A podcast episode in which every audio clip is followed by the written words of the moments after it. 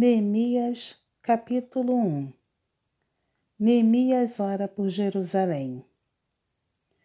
As palavras de Neemias, filho de Acalias. No mês de Quisleu, no ano vigésimo, estando eu na cidade de Suzã, veio Anani, um de meus irmãos, com alguns de Judá. Então lhes perguntei pelos judeus que escaparam e que não foram levados para o exílio e acerca de Jerusalém. Disseram-me: os restantes que não foram levados para o exílio e se acham lá na província estão em grande miséria e desprezo. Os muros de Jerusalém estão derribados e as suas portas queimadas.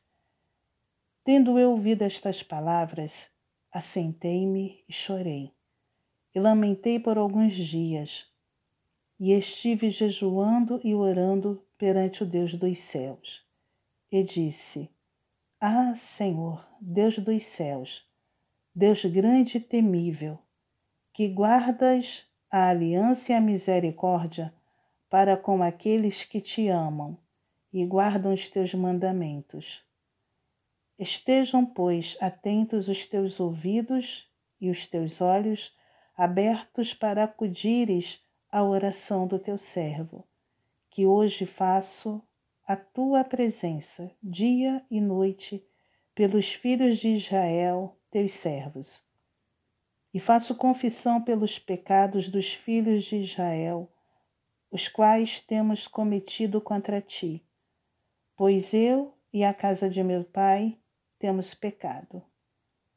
Temos procedido de todo corruptamente contra ti.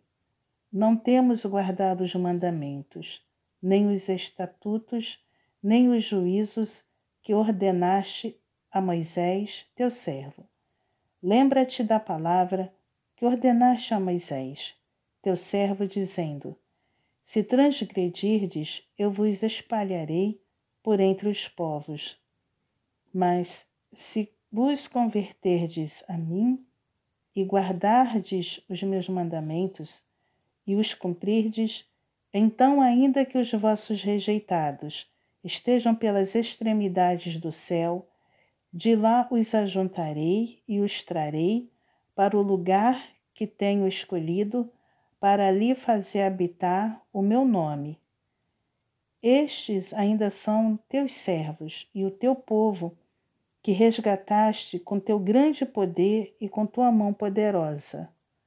Ah, Senhor, estejam, pois, atentos os teus ouvidos à oração do teu servo e à dos teus servos que se agradam de temer o teu nome. Concede que seja bem-sucedido hoje o teu servo e dá-lhe mercê perante este homem.